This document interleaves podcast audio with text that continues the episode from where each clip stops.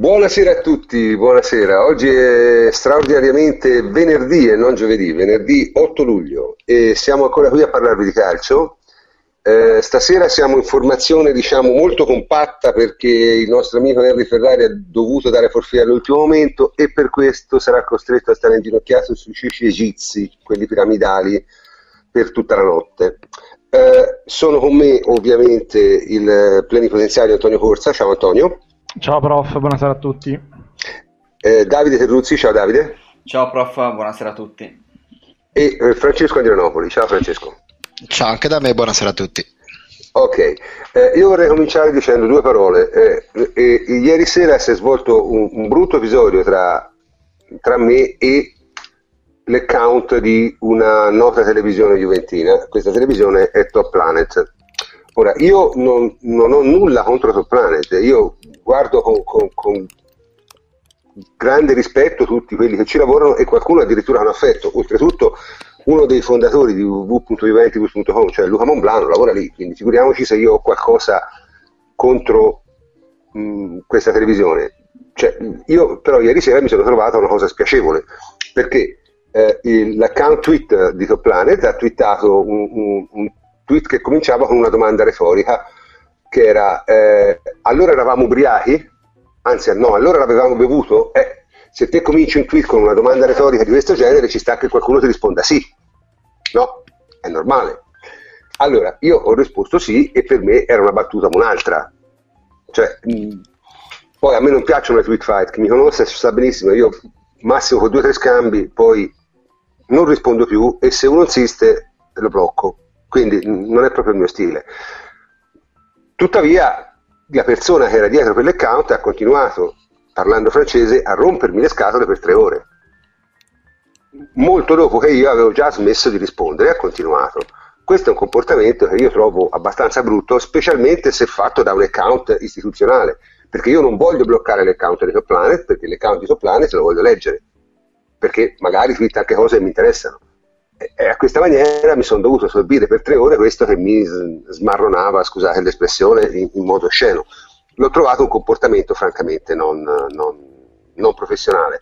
Cioè, sarebbe stato come se mi fossi messo a rispondere usando l'account Twitter di, di, di Juventus, ma mi sembrava una cosa assurda, perché la, cioè, era una polemica inesistente, era una battuta fatta a un tweet che era partito in modo chiaramente, voglio dire, un tweet che comincia dicendo allora avevamo bevuto, io non lo prendo come un tweet molto serio, no? Sbaglio? Mm, mi pare una cosa alla quale si possa rispondere. In ogni caso, eh, purtroppo questo è successo. Ribadisco che, che mh, ci sono rimasto molto male, perché mh, personalmente non mi piace mettermi a litigare su Twitter, e meno che mai con un account istituzionale, che francamente tutto dovrebbe fare fuori che mettersi a litigare con gli utenti. Con questo chiudo questa parentesi e, e non ne parleremo più, e invece introduco senza eh, altra esitazione eh, l'argomento principale della serata. L'argomento principale della serata è uno solo, e ovviamente il calciomercato, però fatto, diciamo, come, come nostro costume, andando un po' a vedere cosa c'è di realtà dietro a tutte le notizie che, che, che, che si sono susseguite in questi giorni, perché in questi giorni, diciamo, le, le, le notizie non sono mancate, no? Eh, per esempio c'è tutta questa storia su, prima su Pogba e, e poi su Bonucci. Che cosa si può dire di questo? Io dico la mia minuta e poi lascio la parola a, a tutti gli altri, che credo abbiano anche loro, le loro opinioni. Diciamo che nella migliore delle ipotesi non si sa nulla, perché è impossibile sapere cosa succede. Ora, io francamente mi rifiuto di credere che se il Manchester United fa un'offerta lo può sapere eh, il calciomercatista di una televisione piuttosto che un'altra, oppure addirittura Tancredi Palmieri, tanto per fare un nome amato da tutti. Quindi secondo me queste sono cose abbastanza strane da, da, da, da commentare, però ripeto, secondo me eh, è una fabbricazione totale, nel senso non c'è assolutamente nulla. Magari voi siete di parere diverso, e chi vuole cominciare? Francesco, Francesco comincia perché su queste cose... Ma eh, sì, diciamo che in linea di massima eh, eh, il mercato mi annoia mortalmente, e eh, questo calciomercato non fa eccezione, perché...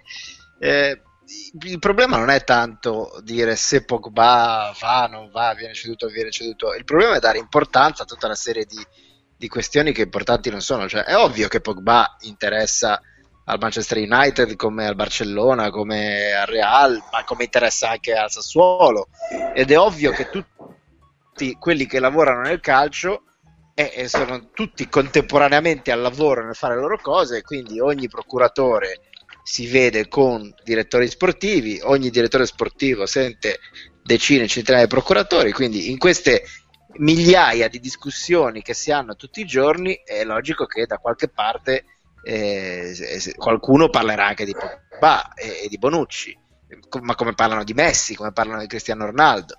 Poi da qui il calciomercatista cerca di tirare fuori un titolo a sorpresa o una, o una notizia incredibile, eh, perché giustamente hanno da riempire i, i giornali. Eh, io non so, io credo che ci sia un eh, ci sia o si debba trovare prima o poi una via di mezzo tra il, eh, quello che il popolo vuole, che è giusto, perché se alla gente piace il calciomercato è giusto che i giornali parlino di calciomercato, però si dovrebbe trovare, ecco, una via, una via di mezzo, una razionalità, un, eh, un tentativo quantomeno di, di, di separare eh, Il, il verosimile, non dico la, la realtà, ma il verosimile dalla follia. Ecco, io porto un esempio: gli sport americani, in cui lo show business l'hanno inventato loro, quindi figuratevi se non ci sono quelli che le sparano grosse e, e, e i calciomercatisti anche lì agli equivalenti, però hanno trovato, diciamo, un non so come dire un, un bilanciamento per cui determinati determinate fonti, determinati siti o giornali o quant'altro si sono forzati o hanno ottenuto naturalmente una certa credibilità, per cui non si abbassano nel fango del rincorro la voce e, e cerco di incendiarla il più possibile. Quindi se uno vuole sentire tutte le voci ha determinati soggetti che sono i Tancredi Palmieri del caso, se uno vuole sentire qualcosa di più concreto e sa che da quella fonte arrivano notizie quantomeno vagliate con molta attenzione cinque, sei, dieci volte, segue quegli altri. Questo nella, nella, nella comunicazione sportiva italiana al momento non c'è, perché tutti i giornali, tutte le fonti si sono tutte ugualmente invischiate in questa eh, lotta nel fango, e anche i giornalisti più competenti e preparati vanno dietro alla lotta nel fango. Quando gli dici Ma, ma, ma cosa stai facendo? Loro rispondono anche un po' piccati, cioè, sì, ma la gente lo vuole, noi dobbiamo riempire le pagine. Ho capito, le puoi anche riempire le pagine in, in un altro modo, diversificando. Io, io, no, io, io dico, uno potrebbe lavorare, per esempio.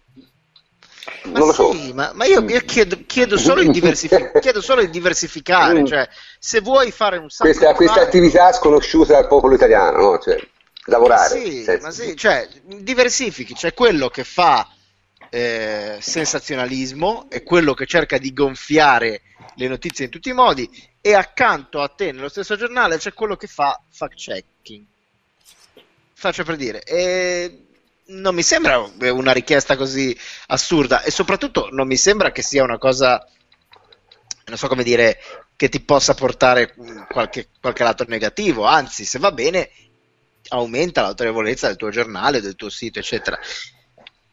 Però sì, sembra, poi la cosa, però sembra, la una cosa follia, sembra una follia. La, la, la cosa buffa è che poi si, cioè, non c'è nemmeno la ricerca di, di, di un filo logico, no? Nel senso, eh, magari te hai una teoria, persegui quella teoria e cerca conferme a quella teoria, ma si contraddicono tre volte nello stesso giorno. Prof, ma io non sarei cioè, neanche a fare discorsi proprio di logica e di... cioè partiamo dalla... consapevolezza che la maggior parte eh, sono dei cazzari e che lo fanno sapendo che devono fare quello per catturare un po' di audience e qualche click. Ti, ve- ti vedo diplomatico stasera. è, è la febbre, quindi è la febbre, perfetto. Eh, c'ho la scusa. E quindi mh, cioè, obiettivamente i calciatori non è che sono come noi comuni mortali, diciamo, che devono mandare richieste di curriculum e presentare eh, via mail o da qualche parte. Hanno gli agenti, si mettono in mostra attraverso eh, le prestazioni sul campo e hanno già diverse offerte. Pogba ha diverse offerte, chiaramente, così come le ha qualsiasi altro giocatore. Non è che deve aspettare eh, che arrivi il momento in cui dice decido di andare e quel momento lì arrivano le offerte. Eh, il mercato è una cosa un po' diversa da come viene raccontata ogni giorno e, e di fatto ormai il calciomercato è diventato una serie di gigantesche minchiate che si eh, raccolgono giorno dopo giorno. E io quando sento live di una cessione di un giocatore, live della cessione di un altro, vedo un profilo come quello del Manchester City che fa la rassegna stampa e mette Bonucci, e poi dopo succede il classico fenomeno che eh, ma hai visto il Manchester City che sul proprio sito ha messo Bonucci e tutto, e poi dopo si dimenticano quelli che sono i fatti. Cioè, fino una settimana fa era Berardi va all'Inter, quando dieci giorni prima neanche Squinzi, che è il presidente proprietario del Sassuolo, ha detto l'anno prossimo Berardi va alla Juve. Ok? E quella sarebbe già una parola. Bonucci ha detto più volte resta la Juventus. Pogba anche ieri. No, ma insomma, tra l'altro sarebbe, cioè, nel senso, quella sarebbe una notizia vera. Quella sarebbe, cioè, una notizia quella vera. È una notizia, nel però senso. Io capisco, ormai dobbiamo entrare nella logica. E mi dispiace che ci siano tantissime persone che continuano a cascare in questo tranello, cioè quello che si legge, quello che si sente, nella maggior parte dei casi è pura fuffa totale, è fatta solamente perché in queste settimane non c'è niente da raccontare se non il calciomercato.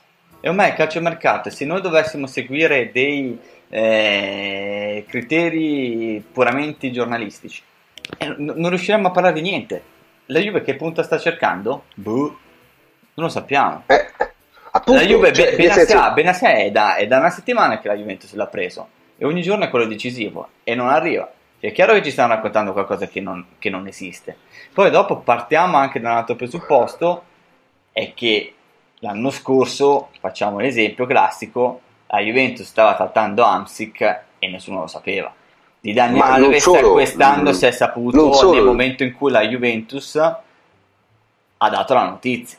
Cioè, ma allora la, la Juventus in tre anni, in due anni ha preso due giocatori dal Real Madrid, uno dal Barça e uno dal Chelsea, cioè tre tra i club più mediatici che esistono al mondo, e nessuno sapeva niente fino a quando questi non hanno firmato di fatto.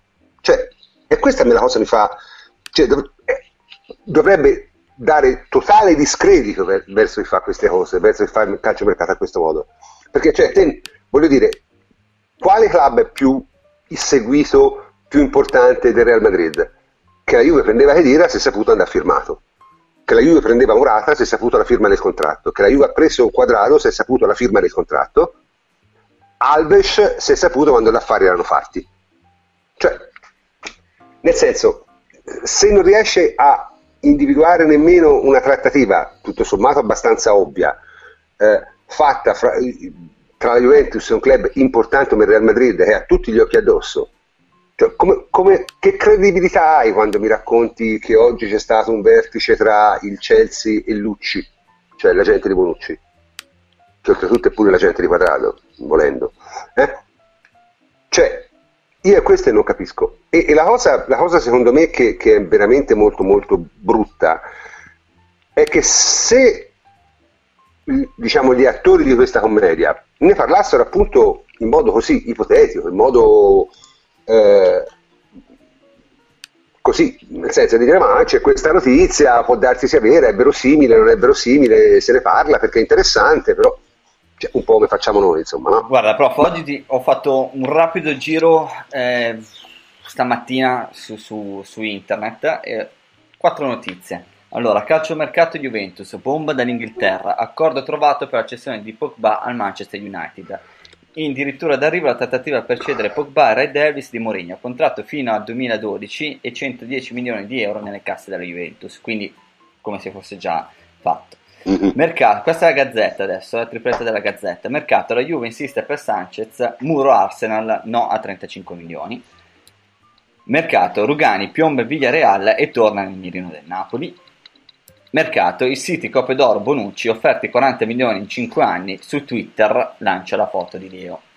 Cioè, uno a leggere oggi dice, ammazza, cioè, Pogba è andato via, Rugani se ne va, eh, Bonucci è coperto d'oro dal City, addirittura il City mette la foto, e la Juve vuole Sanchez, e però c'è il muro dell'Arsenal. Cioè, insomma, oggi sembrerebbe essere una giornata negativa. Sì.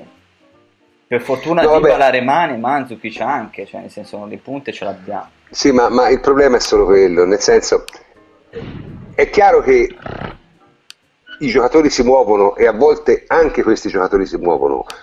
Un giorno, non so quando, magari anche Pogba sarà venduto a un'altra squadra per una cifra fantasmagorica, secondo me. Succederà. È nella logica dei tempi e delle cose, ma il problema non è questo, il problema è non ce lo possono far succedere tutti i giorni. Prof, e questo posso... toglie... Eh? Sì, dimmi. Posso? Allora, Prego. Io vorrei farvi un esempio. Eh, qualcuno di voi lo saprà, eh, durante il processo sportivo, quello di Scommessopoli, eh, quello di Conte e Carobbio per capirci, certo. eh, scrissi qualche articolo su alcuni giocatori minori, dove per minori intendo... Eh, non mediatici, ovviamente Conte monopolizzò tutto all'epoca. Eh, molti di loro erano del, del Novara, della squadra del Novara. C'è anche Fleccia che potrebbe dire qualcosa, ma non sto parlando eh, nello specifico di questi articoli. Eh, lo dico per dire che da loro ho sviluppato eh, alcuni rapporti con alcuni giocatori del Novara. Eh, lui, quello di cui vi sto parlando, non c'entra, quindi non vorrei essere equivocato. Eh, parlo di Faragò. Faragò è un centrocampista ah, sì. della, del Novara, promettente, giovane, reduce da un ottimo campionato di Serie B. Quindi questo lo dico fuori da battute, è veramente un centrocampista che a me piace, bravo, eccetera. Amici in comune me l'hanno presentato, lo conosco via web, eh, ci ho scambiato alcune battute, eccetera. Si è creato un rapporto scherzoso tra di lui. Non solo, ho coinvolto anche Scarpa, non so se avete seguito Scarpa... il re dei troll di mare e di terra, durante l'estate eh, farci delle campagne con, con questo Faragò, ora vi spiego anche com'è nata la cosa, e, insomma per settimane abbiamo chiesto in continuazione di lui perché eh, lo costavamo un po' a tutte le squadre, più lui la verità faceva il lavoro, eh, io, io facevo il lavoro sporco, lui andava a sporcarsi le mani. Eh, incoraggiavamo l'insider da Di Marzio in giù a parlarci di lui, eccetera. Era tutto uno scherzo. Poi un giorno succede una cosa: un giorno succede che un amico, quell'amico in comune, eh, mi scrive un messaggio e mi dice: guarda che Paratici ha veramente chiesto informazioni su Faragò, eh, lo so al cento per cento, ha parlato col procuratore. Quindi eh, questo cosa vi, eh, questa premessa a cosa serve? Mi serve per introdurre il discorso, almeno per come la penso io. Ci sono diversi tipi di insider, se vogliamo chiamarli così. Uh, ci sono quelli che sparano cazzate, punto. E eh, vabbè, cioè, che non sanno assolutamente nulla e non sono neanche nella posizione per, saper, per sapere nulla. Ci sono quelli che pubblicano invece le veline dei procuratori, eh, che hanno ovviamente interesse a far uscire certe voci, e poi ci sono quelli che incidentalmente, o anche perché bravi per carità, riescono ad intercettare, e l'esempio è proprio quello che vi ho appena fatto di Faragò, Eh, delle situazioni che sono realmente accadute.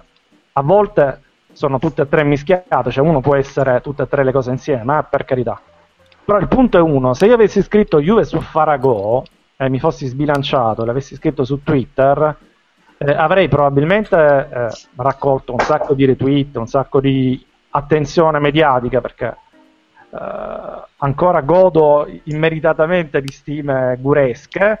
Avrei fatto però la figura del pirla, ecco, questa è la, la, la sintesi, perché in realtà è, è vero, è verissimo il discorso che faceva prima Fleccio, ovvero ci sta che un direttore sportivo, Paratici nel nostro caso, si interessi a tantissimi giocatori, anche Faragò che è uno dei migliori calciatori della Serie B della passata stagione, quindi che chieda informazioni su di lui così come su centinaia di altri calciatori rientra esattamente nel suo lavoro. Lui fa questo, vive di telefonate, vive di rapporti, vive di provocazioni, vive di ehm, depistaggi, vive di interferenze per far salire il prezzo di qualche giocatore, di favori fatti ad altri colleghi cercando di eh, portare in altre squadre dei calciatori o comunque agevolarle per, con degli scambi, con delle cose del genere.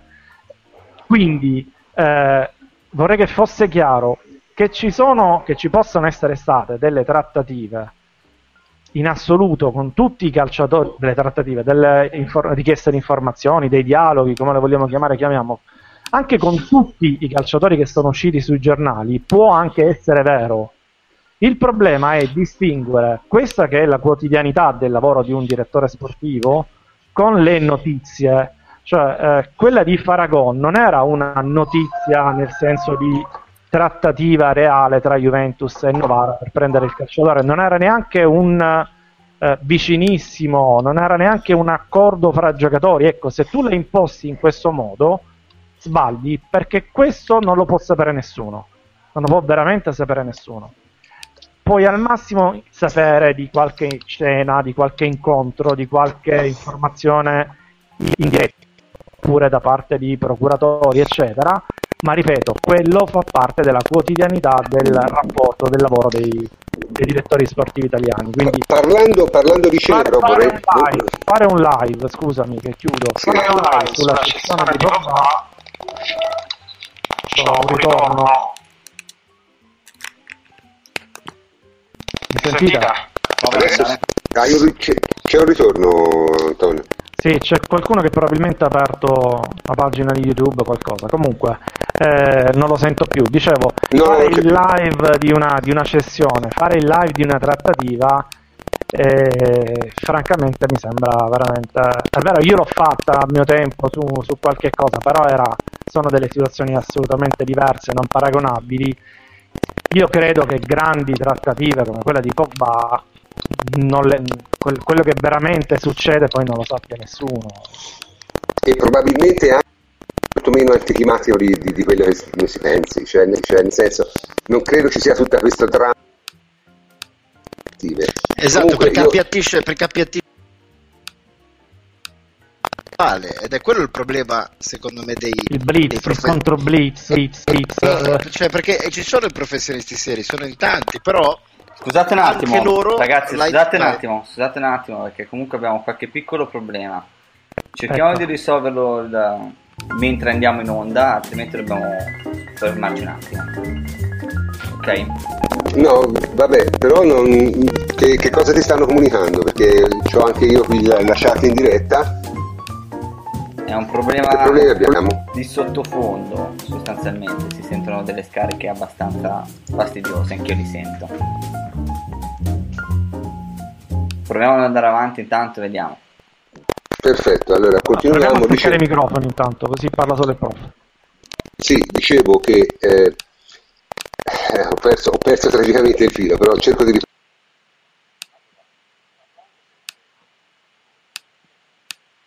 so se vi ricordate la famosa, famosa, famosa foto di, di no, eh, no, Galliani.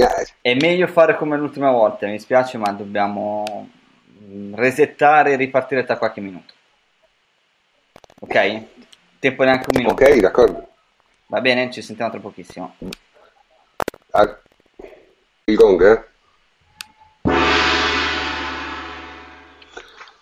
Ok, se, se non sbaglio eh, siamo tornati ancora in diretta, eh, credo che i problemi tecnici siano stati risolti, o perlomeno me lo auguro. Fateci e... sapere. Fateci sapere, tra l'altro, commentate liberamente.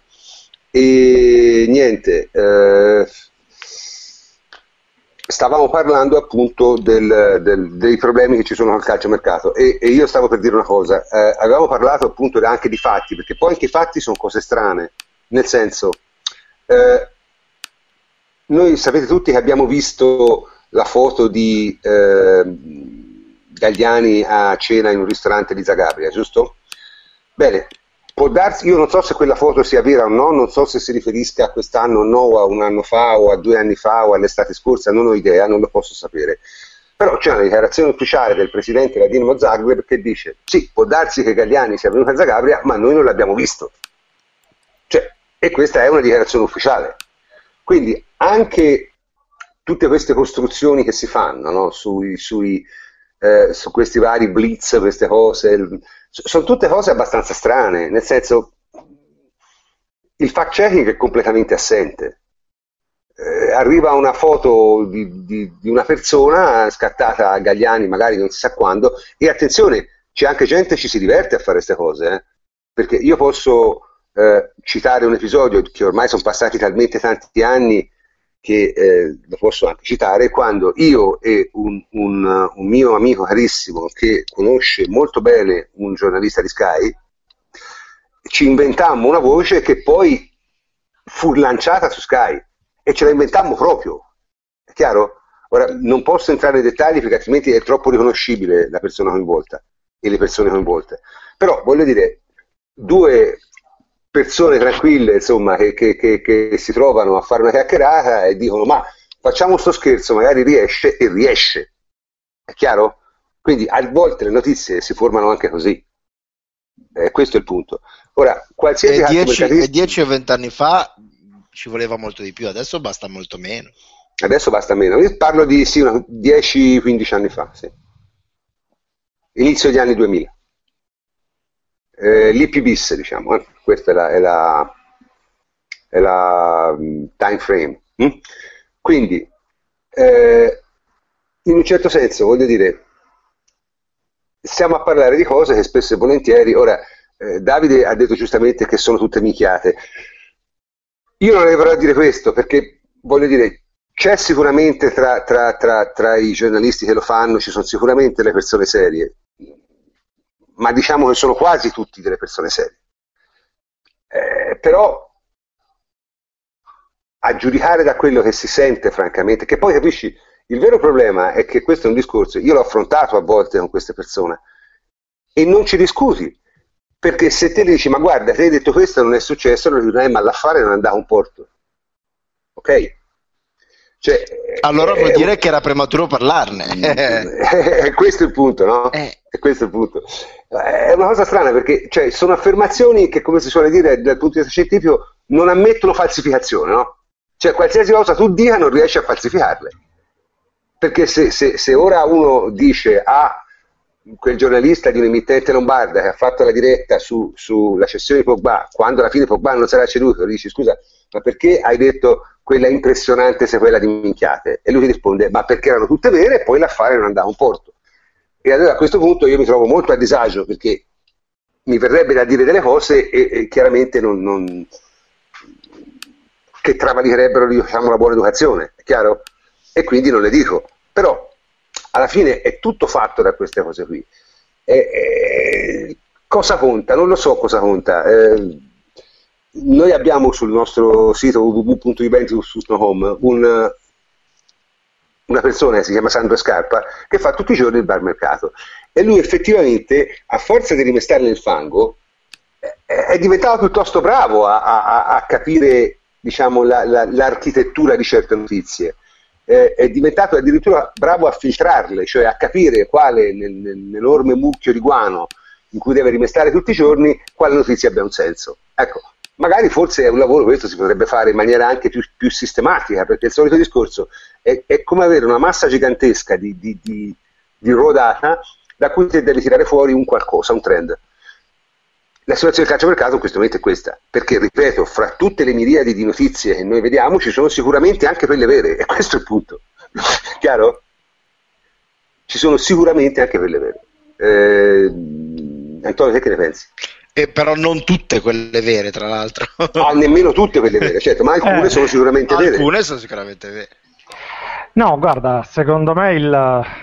è un discorso di atteggiamento, cioè il calciomercato deve essere visto non come una cosa necessaria, ma purtroppo a livello editoriale è fondamentale riempire venti pagine di giornale di calciomercato. Ho capito, ma sono problemi loro, non miei.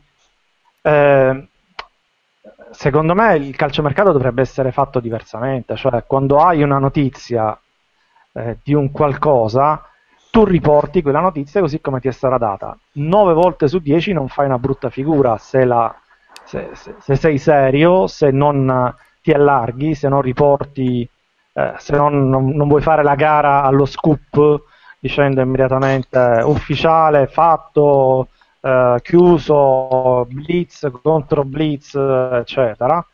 Eh, però bisogna sempre tenere conto, come stavamo dicendo prima, che si tratta probabilmente di una situazione all'interno di una giornata che ne prevede altre cinquanta, quindi bisogna dare sempre, bisogna sempre contestualizzare anche le notizie che si hanno da, da eh, procuratori, da giornalisti, amici, eccetera, eh, e capire che eh, una giornata di un direttore sportivo è piuttosto densa, piuttosto ampia, piuttosto ricca di telefonate, eventi, eccetera. Quindi pensare che eh, oggi, oppure da due giorni, eh, Paratici non faccia altro che stare al telefono aspettando la telefonata da Manchester, francamente pare fa, fa abbastanza sì, ridere, è, è fa ridere, fa abbastanza certo. ridere, ma è esattamente la narrativa che ci propone il giornalismo sportivo italiano, cioè eh, c'è una Juventus che aspetta una offerta da parte del Manchester City per Bonucci e del Manchester United per, per Pogba. Cioè, come se a fare un'offerta ci volesse una settimana, cioè questa è la cosa incredibile. Ci vuole un fax per fare un'offerta. Comunque, permettetemi di citare uno dei nostri ascoltatori, appena scritto su, su, su Sprecher, e veramente ha dato una grande definizione. Dice: il, il calciomercato è il tetto e culi per i tifosi che sbavano. E forse è esattamente questo. Sì, Michele Fusco eh... si chiama. Ciao Michele, grazie di aver scritto. Ciao Michele, tra l'altro... Eh... Lo, lo aspettiamo di nuovo pure lui sul barmercato, perché è uno dei, dei, di quelli che contribuisce. Ma dicevo, eh, è tutta una questione di eh, prospettiva, cioè se tu capisci questo che abbiamo appena detto, cioè che le notizie, a prescindere se vere o false, perché tanto quello lo sai soltanto dopo la firma, ma sono eventualmente soltanto uno, uno spicchio della giornata di un direttore sportivo che Eh, eh, come dire, è a trecentosessanta gradi, eh, si eh, svaria, no? dalla, dalla serie A alla serie C alla serie D alla, all'estero, eccetera. Quindi se, se noi consideriamo le notizie che ci sono sui giornali come uno spaccato, uno spicchio, una, un'anteprima, un giochino, ecco, una cosa del genere, va benissimo. Poi le notizie si, si hanno tutte sul sito Juventus, eh, su Juventus punto com, anche sul nostro volendo, però voglio dire soltanto firma avvenuta, anche perché io negli ultimi anni, soprattutto della Juve, eh, c'era prima qualche uccellino, ecco, eh, che, che cantava, ora non c'è più, ma eh, soprattutto alla Juve le notizie si sanno veramente o il giorno stesso o la sera prima, quando improvvisamente si scopre che domani visite mediche, ecco. Sì, oppure quando, come è successo nel caso di Dani Alves, quello si presenta, mette su Instagram vestito da zebra, ecco, quello francamente è abbastanza decisiva come cosa, no? Sì, sì, sì, voglio dire, eh, eh, è, è un giochino, è un giochino al quale noi oggi abbiamo deciso di dedicarci gran parte della puntata, noi... Eh, sì, ma al solito, secondo me, voglio dire, è un fenomeno... Non, non, non ci spendiamo molti... Ma no, ma secondo me è un fenomeno... È un fenomeno di costume, cioè bisogna anche parlarne, anche perché eh, il debunking sì. di queste cose è fondamentale. Nel senso, secondo me, voglio dire, il calciomercato ha senso farlo, ma almeno che stia nel plausibile. Cioè, vabbè, allora mi dicono, eh, è plausibile che molte grandi squadre eh, cerchino Pogba e siano interessate a Pogba. È poco plausibile però che una volta che la Juventus ha dichiarato la sua incedibilità, queste squadre formulino offerte fantomatiche, perché di solito questo non succede fra le grandi squadre, eh. Se un giocatore è incedibile, è incedibile, chiaro? Cioè, non è che se, se il Real Madrid dichiara un giocatore incedibile arrivano dal Bayern a fargli un'offerta, non si fa questa cosa, è chiaro? Quindi anche lì non, non si riesce a capire la logica di questo procedimento. Invece tra l'altro poi magari si, si, Va, si vale si, anche non... per Bonucci, ovviamente vale anche per Bonucci, certo. Io facevo l'esempio di Pogba perché sì, è sì. Pogba, insomma, no. Che poi tra l'altro pensare che si possa trattare Pogba sia pure col suo procuratore nel momento in cui questo deve fare una finale dell'Europeo, anche questa la trovo una cosa bizzarra, cioè Chiunque abbia visto l'intervista, cioè l- l- il siparietto che hanno fatto Evra e, e, e Pogba ieri sera alla televisione svizzera, che è girato su Twitter, è diventato virale. Cioè, Pogba è chiaramente un giocatore che in questo momento non ha minimamente la testa su queste cose qui, non vuole minimamente, non pensa minimamente a lasciare la Juve, mm. vive questo momento in modo assolutamente normale. Tutto questo dramma, tutta questa narrativa che gli è stata costruita sopra è, secondo me, ai limiti del, del, del ridicolo. Però del ridicolo. Poi ce li dedichiamo cinque minuti all'Europeo di Pogba. Possiamo, anzi, no, lo dedichiamo sicuramente. Prima chiudiamo questo argomento. Sì, che, sì. Che, eh, dunque, per chiudere l'argomento, c'era, c'era una cosa che, che, che di cui avevamo parlato oggi anche nella nostra chat, e E come si calcolano gli stipendi? Questa è una cosa particolarmente interessante, perché tutte le volte si ha a che, vedere, a che fare con l'Inghilterra, no? Vengono fuori queste cifre mostre, abnormi, non si capisce mai cosa fanno, perché in Inghilterra hanno il maledetto vizio di calcolare gli stipendi a lordo e a settimana. Quindi c'è da fare eh, una moltiplicazione e poi una percentuale, e questo per l'italiano medio è un, un, una cosa quasi insormontabile, insomma, no?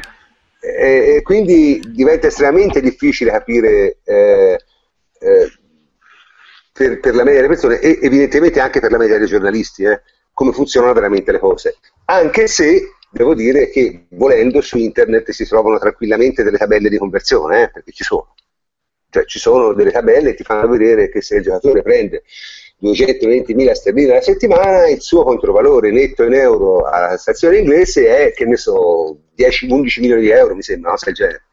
Lordo, scusate. Poi il suo controvalore netto sono, con la tassazione inglese, un po' meno di sette, sì. Un po' meno di sette, eh, cioè, capito, per dire, no? Quindi esistono queste cose. Comunque su questo mi sembra particolarmente preparato Antonio. Antonio sei...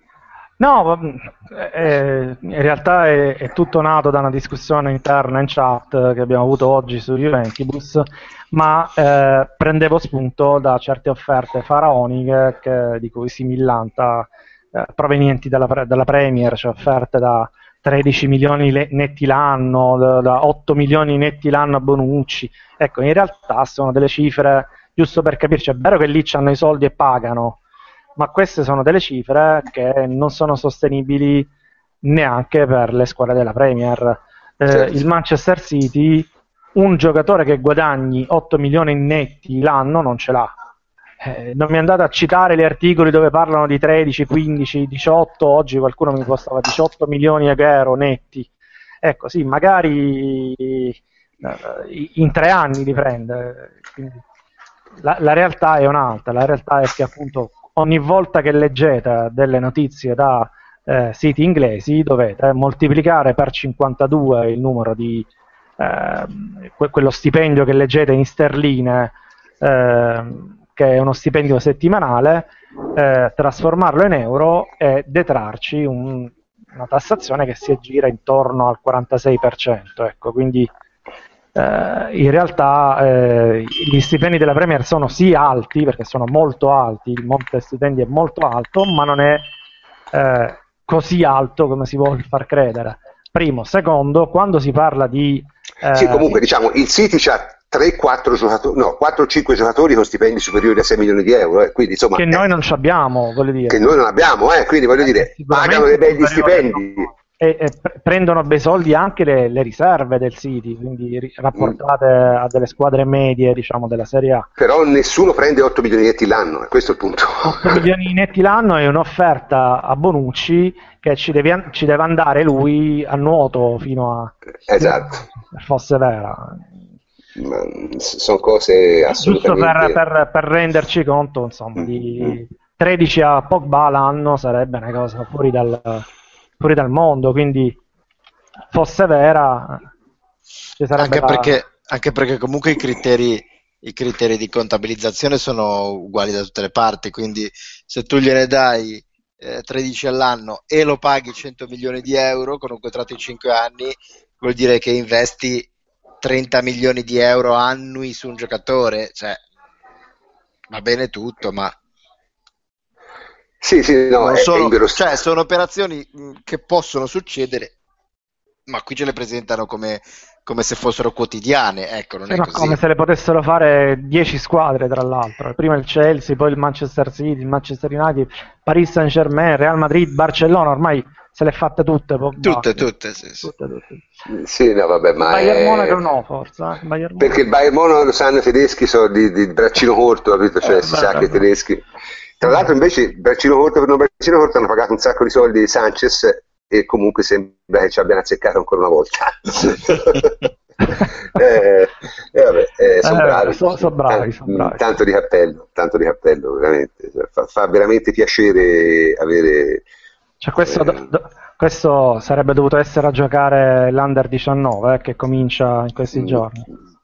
Certo, certo. Per capire... No, vabbè, poi c'è tutto questo discorso del, della, della cosa dell'età, no? Che ah, beh, fuori... al, netto, al netto di, di discorsi... Dando per buona l'età Dando ufficiale. Dando per buona l'età ufficiale. Dando per buona l'età ufficiale, ma anche quelli sono... Comunque anche quella è una cosa che non dovrebbe... Cioè, stiamo parlando del Portogallo, non, non, non del Botswana. Quindi verificare una cosa del genere, insomma, non è, non è una cosa particolarmente... Che esistono, dici tu.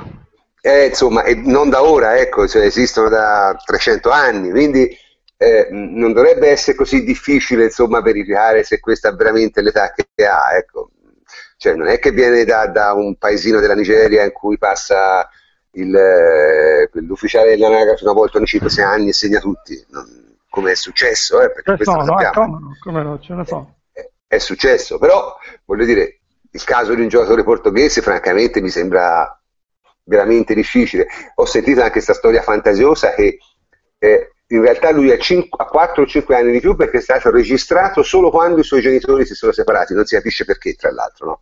Cioè come se veramente in Portogallo due eh, eh, che fanno un figliolo non lo registrano così, cioè non prendono la detrazione fiscale, non prendono gli aiuti di Stato, non pre- cioè, ripeto, Portogallo è eh, non il, il Lesotho, Portogallo, quindi vabbè, sono cose fra- francamente anche difficili da, da, da, da, da capire, da accettare, ma anche queste fanno parte di questo gigantesco eh, di questa gigantesca fabbrica di minchiate che si viene a, a, a creare, no? Eh, che, è una cosa, che è una cosa meravigliosa. E in generale ti avevi chiesto, avevi chiesto la, di parlare dell'Europeo di Pogba.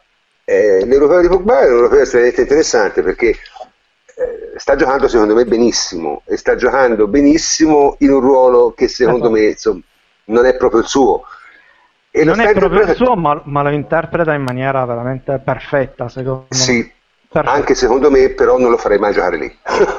sì, sì sì sì sì per perché, carità cioè, è, cioè, come, non adesso. come mezzala come mezzala è la probabilmente cioè, quelle... tra le due o tre più forti al mondo lì. È un giocatore ordinato, un giocatore che sta giocando in maniera anche umile, secondo me, molto... Ma anche utile. Molto, mo, molto utile sicuramente alla squadra, eh, con grandi sacrifici sia a livello di, eh, come dire, di posizione, no? non, non, non fa quelle sgroppate che sono eh, il suo marchio di fabbrica, sia in fase difensiva dove è il miglior recuperatore di palloni di tutto l'europeo, soprattutto nella tre quarti difensiva. Ehm, secondo me non lo so, io lo volevo domandarvi, vista ehm, l'assenza, la perdurante assenza di, di Marchisio all'inizio, è un ruolo che voi proporreste alla Juventus oppure andiamo con Pjanic barra Hernanes barra Lemina?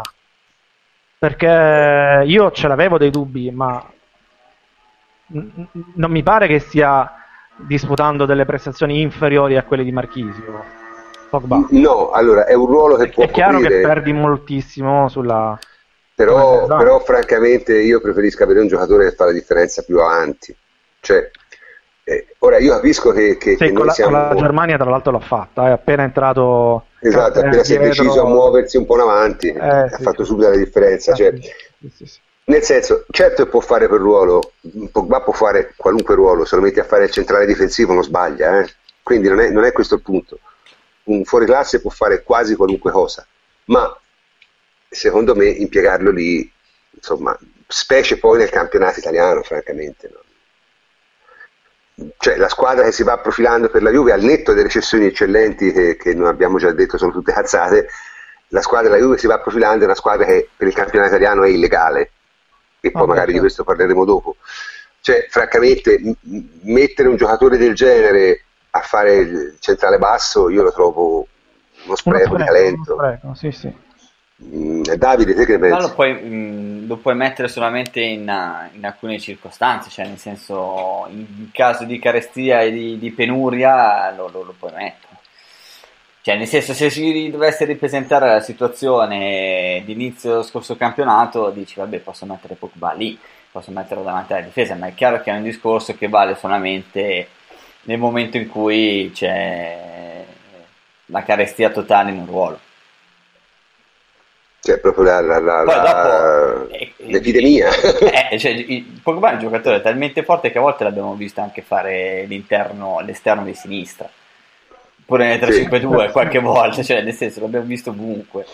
All'inizio l'abbiamo visto anche trequartista dietro una punta nel primo anno alla Juve con Conte, cioè l'abbiamo visto ovunque, è dominante. E poi è chiaro che secondo me non si mh, non ci si sofferma mai abbastanza sulla sua maturità e intelligenza tattica, perché anche esatto. in questi europei, pur in un contesto eh, in cui l'ordine tattico non è certamente quello Di, di un club, e non può essere così a meno che sia un grande allenatore alle spalle, e Deschamps non lo è. E no, no, non lo è. Lui è il centrocampista che recupera più palloni, che ne intercetta maggiormente, cioè si sta dimostrando, oltre a, ai numeri tecnici che sono, gli sono propri, cioè tipo lo stacco dominante eh, con il quale ha segnato di testa, o eh, la giocata sopraffina ieri, che è qualcosa di magica. Eh, ha questa grandissima capacità di rendersi molto utile, e credo che tutto questo lavoro, che potremmo definire sporco, non venga mai elogiato abbastanza, perché poi dopo un giocatore così eh, dominante in entrambe le fasi, eh, se ci aggiungiamo anche la transizione, è dominante in tutte e tre, eh, è fondamentale per qualsiasi squadra. Guarda, e secondo me, eh, per chiudere con Pogba, ma non ci stiamo rendendo conto, secondo me tutti, della pressione cui è sottoposto questo ragazzo qui, perché veramente in Francia in questo momento è, eh, si parla assolutamente solo di lui, si continua a parlare solo di lui, ora anche un po' di Griezmann, merita, meritatamente tra l'altro, perché è un, merita di... di Di, di, di essere acclamato, perché è un gran bel giocatore, ma dicevo, la pressione che c'è su Pogba è un qualcosa di mai vista prima. Se poi ci aggiungiamo il carico di tutte queste notizie di mercato, che non sono soltanto del Tancredi Palmieri di turno, ma sono veramente internazionali, tutta la stampa d'Europa ogni giorno parla di trattative, offerte e quant'altro per Pogba, e mettiamoci il fatto che era atteso come il giocatore più Um, importante della manifestazione, ed è quello cui i francesi chiedono di risolvere le partite.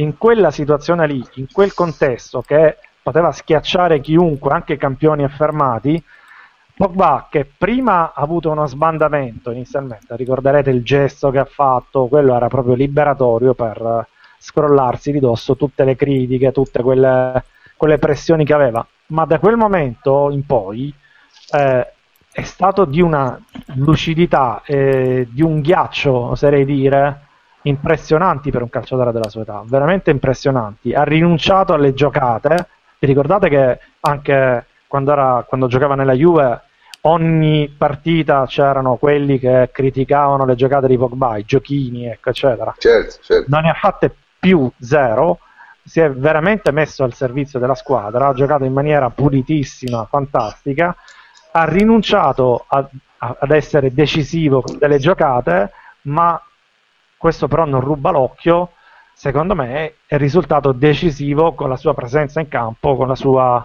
col suo essere ordinato dirigente davanti alla difesa. Quindi questo è un grande sintomo di maturazione tattica di un calciatore che, per quanto riguarda i colpi e fisico, eh, non è secondo nessuno. Se mette presa, certo. eh, siamo veramente ben indirizzati. Bene, eh, volevi giustamente parlare di, di Pogba. E... Eh, mi chiedo scusa, però è... No, no, vabbè, eh, hai detto delle cose importanti. Io intanto registro che il Milan piomba su Quadrado, eh, eh. siete sempre per il solito discorso di prima. Speriamo non si facciano troppo male, insomma, nel senso... Eh. eh, mentre la Juve rilancia per Piazza. Anche questa di Piazza è una storia bellissima, e, e, e siccome i nostri, i nostri ascoltatori, diciamo, ci hanno chiesto la nostra opinione su alcuni giocatori, direi che cominciare a parlare di Piazza è, è, è una cosa abbastanza da fare, e parliamo anche però della telenovela su Piazza, perché sempre nella, nella, nel tema generale di questa puntata, su Piazza si sta scatenando una telenovela incredibile, a forza di eh, una narrativa fantastica, a forza di colpi contro colpi, blitz contro blitz. La valutazione di questo giocatore, che prima dell'Europeo era stata offerta alla Fiorentina per otto milioni, sembra, sembra che abbia raggiunto la valutazione di venticinque milioni. Ora questo è assolutamente inverosimile. trenta, siamo a trenta? Sì, sì. Ora questo è assolutamente inverosimile, cioè se, se veramente qualcuno comprasse Piazza per trenta milioni andrebbe internato immediatamente e, e, e, e andrebbe invocato il T S O, ma non perché Piazza non sia forte. Piazza è fortissimo, è un grandissimo giocatore, ma non si può far salire una valutazione di un giocatore fino a, a questo punto per aver giocato una partita più dieci minuti a un europeo. Oppure si può farla, cioè, oppure si può far salire volontariamente la, la quotazione di un giocatore che non interessa per fare una manovra di disturbo, che è, probab- che è probabilmente quello che sta facendo in questo momento la Juventus. Io credo che se la Juventus avesse voluto veramente prendere quel giocatore l'avrebbe preso, appunto, e anche in tempi piuttosto rapidi. Ma io alle manovre di disturbo ci credo fino a un certo punto. Ah, beh, no. L'anno scorso ne abbiamo avuta una bella importante, eh, tra Milan e Inter, che si sono scornate per Condobbiano. E Bertolacci anche. E Bertolacci. E Bertolacci. Sì, alla fine, alla fine Milan ha pagato venti milioni Bertolacci e l'Inter più di trenta eh, milioni Condobbiano. Ma è, ma è, cioè, è una follia quello, totale. Ma è esattamente totale, quello il, il totale, cioè. della, del, del, del, del disturbo, no? Andare a far crescere il prezzo inscenando fantomatiche aste su un calciatore quando poi non si preme il grilletto, non si, non si firma l'assegno. Quindi è la mia strategia utilizzata alle aste di fantacalcio.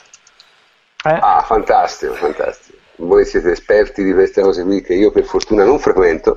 Comunque, parlando seriamente, Piazza, che abbiamo stabilito che si pronuncia Piazza con una Z sorda, eh? Sono andato a cercare la, la pronuncia sull'alfabeto fonetico internazionale, eh, c'era qualche dis- discrepanza su come si pronunciasse. La pronuncia giusta è Piazza, ok? Piazza è eh, piuttosto forte, mi sembra un bel giocatore veramente. Sì. Io, io, io, io, io ho chiesto a degli amici prof che eh, seguono il campionato croato, italo-croati, mi hanno detto che lì è assolutamente dominante, è un esterno che eh, calcia di destro e di sinistro eh, assolutamente in maniera eh, paritaria, eh, è in grado soprattutto di eh, giocare esterno più che centrale, anche se ha fatto anche il centrale, trequartista intendo. Ehm, sì, ma è più un attaccante comunque. Io ho visto la è, un, è, un, è un esterno, è assolutamente un esterno, un attaccante beh, molto driblomane, con grande tecnica individuale, capace di saltare l'uomo scherzando anche chiunque nel campionato croato. Ecco, diciamo che i dubbi erano solamente, se vogliamo, sul livello del campionato croato, no? non, era, tal, non è talmente eh, alto da poter Eh, per farti permettere di giudicare eh, definitivamente quel calciatore. Diciamo che l'europeo che ha disputato da protagonista ha fatto eh, balzare di parecchio le quotazioni su questo ragazzo, che era effettivamente seguito da parecchie squadre. La Fiorentina l'hai citato tu, e, insomma, sembra buono, dopodiché no, tra l'altro voglio dire, questo è un giocatore che ha giocato mi sembra sei o sette partite in Champions League e una diecina in Europa League, eh? Cioè, perché la, la Dinamo Zagreb ha fatto la Champions League, ha fatto poi l'Europa League, perché è arrivata mi sembra terza nel girone.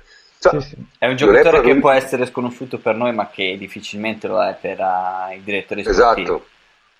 No, ma sicuramente non lo è, anche perché è un nome che, che, che riecheggia uh, come quello di Rogue, come quello di Ćorić, sempre per stare ai croati, già da tre quattro anni almeno. La differenza è che dice, perché eh, esplode il nome di interesse dopo gli europei? La vetrina, la vetrina. Perché, come diceva Antonio, eh, lo vuoi vedere testato in un altro livello, in un altro contesto, e non solo come mh, inteso come eh, diciamo livello della competizione, perché anche la Champions è una competizione, ma lui la Champions l'affronta la Dinamo Zagabria, mentre certo. l'europeo lui l'affronta in una squadra forte e quindi lo vedi com'è contro avversari forti in una squadra forte, e fa tutt'altra differenza, ed è una cartina di tornasole che anche lo scout che lo avesse visto più volte nel mondo, fino a che non lo ha visto in questo europeo, non poteva avere. E questo vale per lui, vale per Milik per esempio, perché anche Milik è un giocatore che si è sempre detto sì, eh, grande talento, svaria molto, sa fare un po' di tutto, ma sa fare un po' di tutto perché è il campionato olandese, è l'Eredivisie. Invece in questo europeo, anche se all'occhio diciamo dell'uomo della strada Milik è stato ricordato perché ha sbagliato un sacco di gol, agli occhi di tutti gli osservatori lo stock di Milik è salito in modo impressionante, perché certo. faceva tutto in un contesto di squadra di alto livello che giocava contro squadre di alto livello, quindi eh, è per questo che è importante l'europeo, eh, anche per chi conosce i giocatori a menadito e li vede da anni, perché il contesto è tutto. Esatto. Comunque, io tornando a questi due giocatori, visto che tu hai nominato anche Arkadiusz Milik, io franca, francamente sono rimasto assai meno impressionato da Milik che da Piazza, perché ovviamente eh, eh, cioè, ci sono delle cose che sono in, come si dice, che non cambiano a seconda del livello in cui sei. Una è la tecnica individuale, cioè se uno è tecnico è tecnico, non è che è tecnico in, in Croazia e poi quando viene in Italia non è più tecnico. Piazza tecnicamente è notevole, Milik insomma. Beh, però c'è tecnica e tecnica, eh? Cioè Piazza ha un controllo, ha un controllo naturale del pallone che Milik non ha, eh. Eh, ma, quello, ma quello si era visto già, ah, già in Olanda, cioè il piede morbido nel controllo e il tocco diciamo affascinante di palla Milik non ce l'ha. Milik però calcia in una maniera meravigliosa, Milik calcia le punizioni, calcia gli angoli. Eh, sì, però vedi, nel caso di Milik, nel caso di Milik l'impressione è che sia anche una questione di timing, cioè nel senso, se questo gli dai un decimo di secondo di meno per farlo, è in grado di farlo lo stesso? Perché la differenza diciamo maggiore tra i vari campionati non è tanto nello sviluppo del gioco, nella velocità del gioco, nel coso, ma nel tempo che te hai per fare le cose. Cioè probabilmente in, in, in, giocando, io le partite dell'Eredivisie ogni tanto le vedo, hai un tempo infinito per farti che ti pare, eh? certo, certo. Eh, rispetto all- al campionato all'europeo, all'europeo no. è meno eh. all'europeo ne hai meno, ma nel campionato italiano ne hai ancora meno, e questo è il punto. Ne hai ancora meno, perché se c'è una cosa che sappiamo fare in Italia è togliere lo spazio agli avversari, certo. togliere il tempo e lo spazio è una delle caratteristiche nostre, infatti abbiamo visto. D'altra parte però, finché non giocherà nel campionato italiano, quella cartina di tornasole non, non ce l'ha. No, ma se noi stavamo parlando in chiave futuribile, perché tra l'altro la cosa bellissima che io non, non, non, non mancherò mai di rimarcare, che fra tutte le minchiate di mercato che si possono concepire, c'è una cosa che sicuramente la Juventus ci farà. Manca un giocatore che non viene mai sì. accostato. Esatto, cioè la Juventus sicuramente prenderà un attaccante, ok? Almeno. Allora, almeno. almeno uno. D'accordo? E non sarà Piazza, perché Piazza secondo me non è un giocatore che possa giocare in attacco in Italia, è un no, esterno. Piazza semmai è l'esterno al posto di Quadrado. Eh. Al posto di Quadrado, certo. Ah, quindi la Juve prenderà sicuramente un attaccante, c'è, non c'è nulla su questo. Cioè, come ho detto l'altra volta, l'ho detto una settimana fa, ma per ribadisco ora, non c'è nulla nemmeno a livello di minchiate, non si riesce a costruire nemmeno una minchiata credibile. Eh, Milik è un giocatore che è stato accostato alla Juve, ma veramente molto molto molto marginalmente, marginalmente no? Altri attaccanti, sì, Batshuayi, che poi è andato, dove è andato Batshuayi? Al Chelsea. Al Chelsea. Al Chelsea, al Chelsea. Altri giocatori, ci sono dei giocatori per esempio che secondo me potrebbero essere un obiettivo della Juve, se io dovessi costruire una narrativa, per esempio un giocatore io considererei la Casetta, no? Però non sono mai stati accostati. Cioè, la cosa buffa è che eh, c'è sicuramente un giocatore che la Juve prenderà, ma di quello non parla nessuno. Cioè, eh, dov'è la credibilità del calciomercato? E poi magari eh, si che parla so... da diciotto mesi di De Sciglio, che... di De Sciglio, no? Si parla di De Sciglio, della riserva della riserva. Eh, della risata poi, si parla poi magari tra, tra dieci giorni, tra due puntate, la prossima puntata la Juve, ci accorgeremo che la Juve ha firmato un giocatore che nessuno aveva mai accostato alla Juve, magari anche un giocatore di livello. Dico, dico un nome che sicuramente non viene, così almeno si evita di, di creare. Dice firma Lewandowski, nessuno se ne è mai accorto, no? Chiaro? Eh, perché poi così è veramente veramente strano. C'è un altro giocatore di cui hanno chiesto ci hanno chiesto di parlare, e, e, però io questo mi ritiro perché non lo conosco assolutamente, che è Correa. Quindi chi è che vuol parlare di Correa? Eh, eh, Correa... eh, Correa... Parlane, bene, però. parlane bene però, eh, parlane bene. Eh, Lascio libertà Cor... di parola, ma parlane bene. Eh, no, infatti, Correa è proprio un nome che io non vorrei. Ecco, ecco, ecco. Un nome che non vorrei. Perché ha talento immenso, baricentro basso, forza nelle gambe, tira benissimo col destro e col sinistro, dribbling, però è un ragazzino, eh? È un ragazzino sì e no, nel senso che è un ragazzino come è un ragazzino Piazza, come è un ragazzino eh, sì, insomma sì. È un novantacinque, non è che sia un novantotto, ecco. No, no, no, no. E boh, ehm, avrebbe le potenzialità per essere un Agüero, nel senso quel tipo di giocatore lì, molto forte nell'uno contro uno, Eh, molto forte in area di rigore, ma anche molto individualista e poco giocatore di squadra. Però se sei quel giocatore lì, o sei Agüero oppure sei Iturbe. Ma è un discorso, ecco, anche secondo me di, di chimica della squadra, cioè un calciatore del genere non lo puoi mettere a fare la riserva. Eh, è un, cioè, eh però, eh, se lo prendi il Juve, la Juve viene a fare la riserva, sì, sì, eh, se lo prendi il sì, quello, però non, no, non è una riserva in senso molto lato del termine, eh, perché la Juve ha due attaccanti in questo momento e, e Zaza, che insomma è, è Zaza su, sul quale c'è ovviamente il West Ham, perché il West Ham giustamente, come dice il nostro amico, sì, però, Scarpa, però, alla fine lo, lo dico meglio, prendere un giocatore del genere significa fare un investimento talmente grande, certo, anche certo, economico, che non lo, non lo prendi se deve giocare quaranta minuti a partita, ecco. Certo. Cioè, per me quello, quello che mi, mi preoccupa, o mi preoccuperebbe se la Juve fosse veramente vicina a lui, non, è la, non sono le qualità del giocatore che, che, che sono indiscutibili, è proprio la tipologia di giocatore, cioè il sì, classico sì, giocatore sì, che o spacca le montagne oppure è veramente utile a poco se non a niente, e non è il tipo di giocatore secondo me su cui fare investimenti significativi, e non è il tipo di giocatore che può andare, no, secondo me hai detto benissimo, è, è uno simile ad Agüero, ovviamente depotenziato di parecchio, con tutti i pregi e i difetti possibili, mm, ed essendo sì, depotenziato ha anche parecchi difetti. Però una cosa va detta, eh, comunque, cioè io sento dire una riserva, ma è un nome, ma... eh, per carità, cioè... no, no, no, io, io dico questo, però ragazzi, io non credo che la Juventus compri Pavoletti, cioè nel no, senso pensa no, la Juventus no, prenda, no, nel senso, prenda, no. prenda un giocatore di livello europeo, ma cioè, il, perché... prof, c'è anche un'altra cosa da dire, e nei prossimi giorni tra l'altro lanciamo anche un pezzo di, di Jacopo Azzolini, la Juventus va a perdere due giocatori che sono stati utili in contropiede al momento, che sono Morata e Quadrado, cioè noi dobbiamo pensare anche alla tipologia degli attaccanti che la Juventus attualmente ha. Allora c'è due che non si muovono, che sono la coppia titolare, quindi Dybala e Mandzukic. Zaza lo conosciamo, cioè quindi Zaza è un giocatore che può andare anche contropiede e può, è molto bravo in area di rigore, eh, cioè Morata è difficile da sostituire a livello tattico e a livello tecnico, una punta, prima punta, seconda punta, bravo ad aprirsi sugli esterni, abile in spazio, in campo aperto, eh, trovare un giocatore con quelle caratteristiche magari può essere un po' più difficile, un po' più complicato.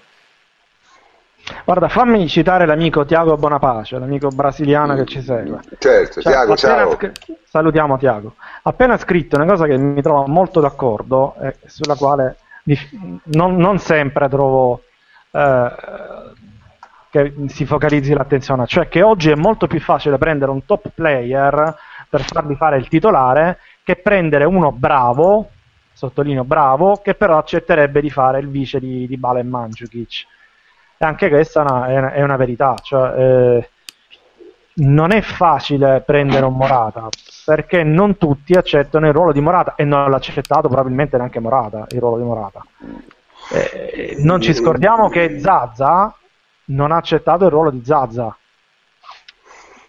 eh, facile, cioè, nel senso, poi dopo eh, eh, ma noi non, non, ci facciamo, che... non ci facciamo caso probabilmente. No, no, no, ma è, questo è il caso. Le squadre però, sulla carta che, che, che... però alla fine bisogna anche essere, eh, anche completare il discorso, nel senso che eh, mh, per quella che è stata la stagione appena finita, Morata non ha fatto tantissimo in campo per togliere il posto agli altri due, cioè per no, guadagnarsi hai, ragione, hai ragione, però te lo, dico diversamente, te lo dico diversamente.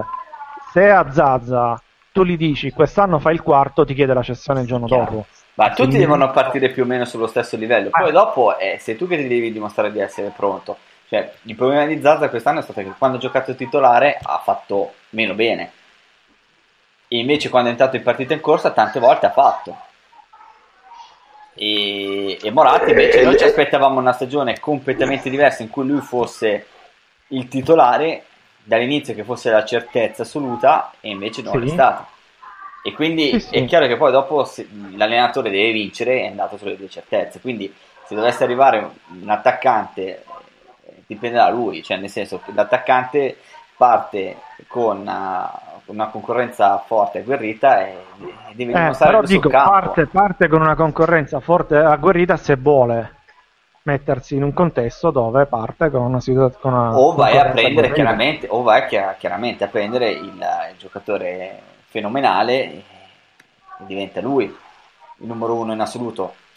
Assurdo, prendi Lewandowski, è chiaro che Lewandowski gioca, e però dopo qualcuno mangia, eh. magari ti diventa la riserva, e Zaza non gioca mai, quindi mh, è complicato. Sì, sì, non, è, ma non è facile, eh, non è facile. No, non è affatto facile la composizione della rosa di una squadra, e, e se si guarda come fanno le grandi squadre, cioè il Real Madrid praticamente ha due attaccanti, e, e eh, qualche so. altro, anche il Bayern, altro... cioè nel senso, poi il Bayern ci ha avuto sì. Gozze che non ha giocato quasi mai quest'anno.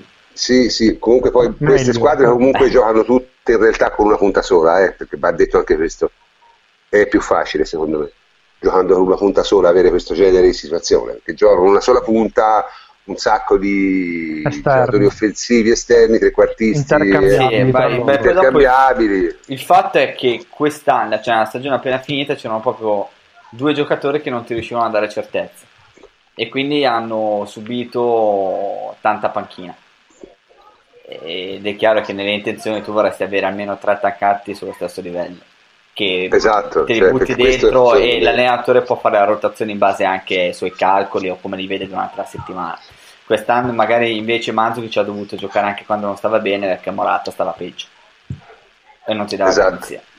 Esatto, quindi questo è, è, il, è, il, è il problema, ma questo è un problema diciamo comune, comune a tantissime squadre, ed è eh, inevitabile, e forse anche questa è la ragione per cui nessuno eh, si sbilancia sul nome che possa prendere la Juventus, perché appunto è più facile costruire una narrativa su una fantomatica cessione di Bonucci che andare a studiare seriamente quale giocatore potrebbe interessare alla Juve, perché eh, studiare quale giocatore potrebbe interessare alla Juve richiede appunto, come si diceva prima, c'è un certo lavoro, capito? C'è un non, è facile, di... non è facile eh, ma non è facile, ma questo dovrebbe essere il mestiere di un giornalista, eh. Cioè dovrebbe eh. essere il mestiere di chi si occupa di queste cose, e se no, eh, se il mestiere di, que- di chi si occupa di queste cose è costruire una narrativa sul nulla, beh allora eh, va bene tutto, vale tutto, però non è molto interessante per me. Eh, non è interessante per te, prof, però prof, il problema è che ci sono tante capre, e l'ha detto bene prima Michele Fusco nei commenti. Cioè, quello che attira sì, l'attenzione però, è quello, sì. soprattutto durante l'estate. Cioè, questi sono discorsi giusti, approfonditi, e... però sul giornale lo puoi buttare lì una volta, e poi dopo sono voci, voci, voci, voci, voci. Io ripeto, quello che a me sorprende sempre è che ogni anno le persone ci cascano e ti vengono a chiedere: ma è vero di Bonucci che va via? È vero di Pogba, sì, sì, no, è questa, di... questa è una cosa incredibile, sì, sì, sì, è vero. Cioè, co, pu, tra l'altro voglio dire, cioè io, faccio, chiedono... io faccio un ragionamento molto semplice. eh, nella, tutto quello che leggo penso che sia falso, cioè c'è chi invece ah, sì. che, parto da questo presupposto, è, è, è, so una, buona, è una buona premessa, quindi non mi interessa neanche, le leggo, le leggo quando sono al bar, le leggo magari su internet, eh, qualche volta così ci ridi anche sopra, però sapendo che per me come presupposto di partenza sono, non sono notizie, sono cazzatelle per ingannare il tempo, e quindi quando vedo persone che ci credono e che si fanno tanti discorsi eh, un po' mi cascano, perché non li trovo Guarda. interessanti, penso che poi dopo alla fine si ingannino loro o credendo a quello che si legge sui siti su, da altre parti, ma è un meccanismo che io per quello che ho fatto in precedenza conosco perfettamente come funziona, cioè quando poi dopo vai a riprendere come fonte autorevole i giornali inglesi che sono i re delle puttanate,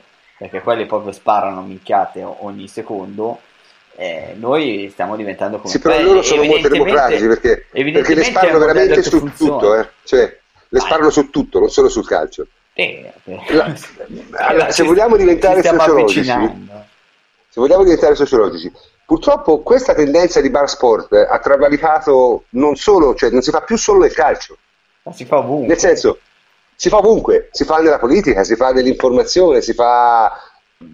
In, in, ormai l'informazione è questa, cioè è, è un continuo eh, creazione di minchiate, una più grossa dell'altra. Poi ogni tanto succedono le tragedie per le vere, allora per una settimana c'è il, fu- c'è il footage delle tragedie con lasciamo perdere. Eh, con la, la, diciamo, la televisione del dolore, della, della, altra cosa odiosa, e poi si ritorna alla serie di minchiate colossali di prima, no? No. Eh... Io la cosa più bella della settimana è stato il Corriere dello Sport con la, la formazione sul Milan. Quella è stata fantastica, quella è stata fantastica perché quella credo nemmeno nemmeno il, il nemmeno Berlusconi beota... l'abbia venduta così. Ma no, ma Berlusconi, Berlusconi non la farebbe mai una cosa del genere, direbbe... ma nemmeno, nemmeno quello che ha fatto la tabella ci credeva. No, questo è, questo è chiaro, ma cioè, io, io mi immagino mi immagino che anche quel povero Cristo di redattore, ma ci sarà qualcuno detto. Che l'avrà detto, no, ma quello magari ci si è pure divertito, ha detto guarda, io voglio, io voglio il nome di quello che gliel'ha detto, facci fa, quei quattrocento milioni che potrebbe comprare in Milano, che poi erano tre virgola novantanove eh, per la precisione. Sì, sì, sì, devi avanzare anche un milione se andate tutti a cena. Eh? E mangia, da Giannino si va con un milione. No, un milione ti dà anche il resto, ah, Giannino, eh, non eh, esageriamo. Ti, allora, eh. Ci vai tutto l'anno, cioè. È caro, eh, però. Eh, è caro, ma insomma, no, non così caro. Eh. Serve anche il eh. Francesco, ci vai. sei? Sei eh, caldo? Certo.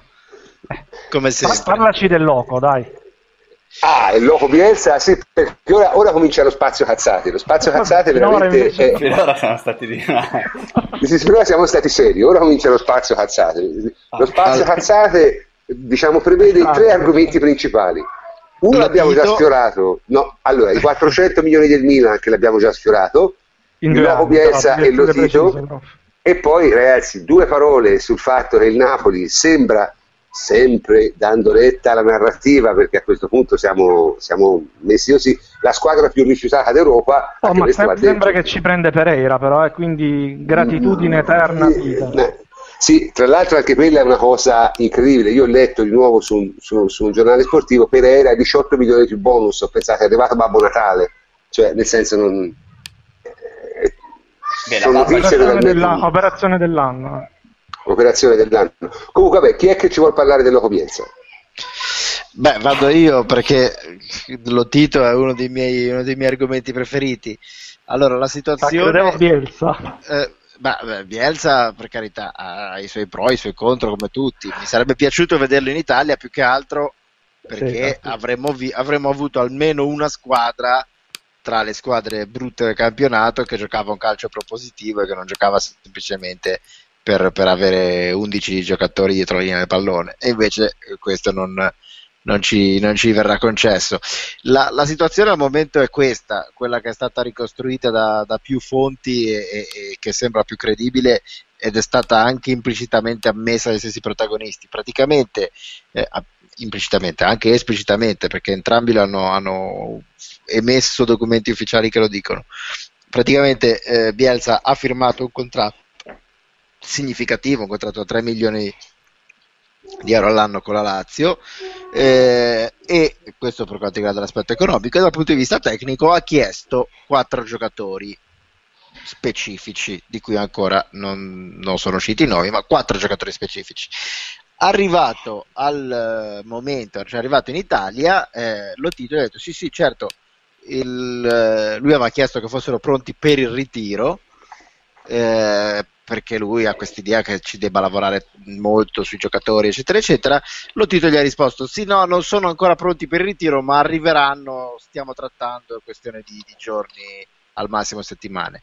Bielsa ha chiamato le squadre di questi quattro giocatori che hanno risposto noi lo titolo non l'abbiamo mai sentito su questi quattro giocatori. Bellissimo. Anche Bielsa, che eh, avrà tutti i difetti di questo mondo, però è una persona assolutamente eh, diciamo così lineare in certe cose, ha detto perfetto, iniziamo così con delle menzogne pure e semplici sul calciomercato, io me ne vado, che è più o meno quello che ha fatto anche l'anno scorso al Marsiglia, perché l'anno scorso ai primi di agosto, quando il Marsiglia aveva appena iniziato il campionato, eh, visto che il mercato non stava andando come lo aveva richiesto, ha salutato e se n'è andato in una piazza che lo adorava e lo venerava addirittura, più che adorare. Quindi, sì, eh... va detto che però non, non è professionalissimo nemmeno il suo comportamento, eh, bisogna essere esti, cioè, voilà. Beh, eh, sai, eh, è, è estremo, ecco, non è perché non, però lui non è una persona che scende a molti compromessi, magari non, nella non vita, è l'unico, eh. Nel... non vengono in mente altri, vabbè. No, certo, magari sì, però, insomma... io ti dico, nel lavoro dovresti, uno dovrebbe abituarsi a scendere a un po' di compromessi, ecco, la, l'eccessivo eh, manicheismo non è mai, non è mai bello e non è mai consigliabile, perché la vita è fatta di tante sfumature di grigio, se anche non ottieni tutto quello che vuoi dovresti anche cercare un po' di ammorbidirti, ma il personaggio è questo e, e l'abbiamo no, capito. Il, il mistero semmai è un altro, come abbia fatto a credere a Lotito prima. Eh, esatto, il mistero è, è Lotito, ma il mistero è anche perché Lotito continua a essere ammantato da questa figura di puparo, di genio del male, di... Eh, capo della Spectre, cioè Lotito è una mezza figura, una macchietta, uno che vive di millanterie e sbruffonate, con queste millanterie e le sbruffonate è riuscito a prendersi una poltrona significativa in Lega e in F I G C, bella forza, cioè con quella poltrona eh, non ci fa soldi e non ci vince le partite, fino a prova contraria, quindi...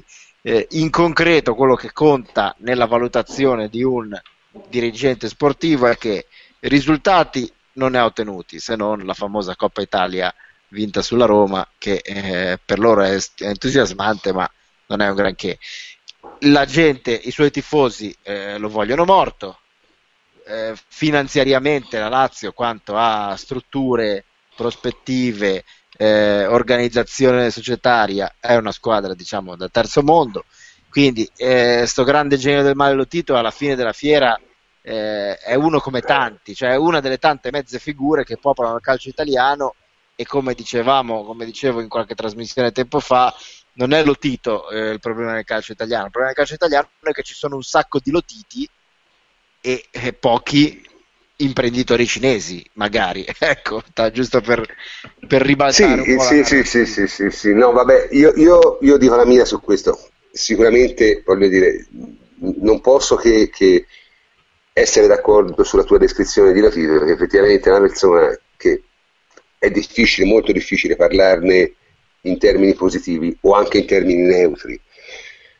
Tuttavia, secondo me, anche Bielsa è un, è, un, è un personaggio particolare, è un personaggio un po' strano, ma lì è una cosa molto strana, perché non si capisce, uno, per quale motivo Bielsa abbia creduto a Lotito, che ha dei precedenti vistosi in questo senso, e Bielsa non sembra proprio uno sprovveduto.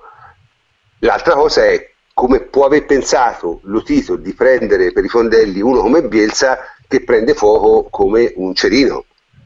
Sono, sono cose stranissime, totalmente prive di, di, di, di, di significato, però effettivamente questa è stata abbastanza buffa.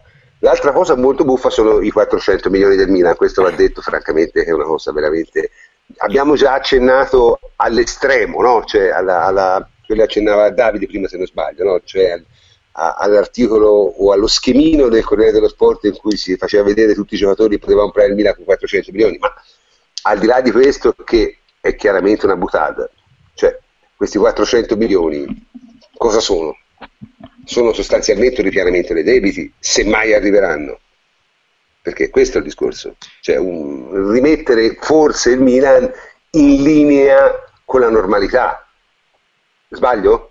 Un consolidamento societario, diciamo così. Esatto, sicuramente esatto. Non arrivano e li buttano tutti sul mercato. Ma figurati. Poi io, come ho spiegato, i cinesi non sono famosi per spendere soldi, sono famosi per farne. Quindi esatto. Magari poi, poi al Milan, al Milan ne, ne faranno bene esattamente come all'Inter, tra l'altro. Cioè, anche all'Inter, se si deve giudicare quello che, che si sente, eh, eh, sembra che la posizione di questi nuovi proprietari sia una posizione estremamente sensata. Cioè del tipo che Yaya Touré non ti avvicini neanche perché è un giocatore finito a trentanove anni, sta un sacco di soldi e non è, quella, non è questo quello che deve fare una squadra per risalire. Cioè se cominciassero a fare ragionamenti di questo genere, beh, con, con, con un minimo di management potrebbero ritornare a essere competitivi in Italia, perché dentro poi un certo tipo di seguito in Italia ce l'ha, un certo tipo di struttura ce l'ha, è chiaro che finché era amministrato in modo lì era roba da... da cioè, da spararsi, ma se, se è amministrata in modo diciamo conservativamente corretto non si vede perché non debba risalire, non si vede perché non debba diventare la seconda forza del campionato a lungo andare. La prima è impossibile, ma la, la seconda a lungo andare lo può diventare, no? Te che ne pensi, Antonio? No, sono d'accordo. Sì? Antonio? Antonio ha dei problemi, voi mi sentite? Sì, prof. Eh. Antonio, eh, mi senti adesso? No, Antonio ha in questo momento ha qualche problema in questo momento. Davide, vuoi intervenire te? Eccomi. Ah, ecco, ecco, ecco. No, no, fai, fai intervenire Davide però, dai. Davide. Rispondo dopo. Ma, eh, il discorso è molto semplice, cioè nel senso che per quanto riguarda il Milan, eh, io sono abbastanza curioso perché...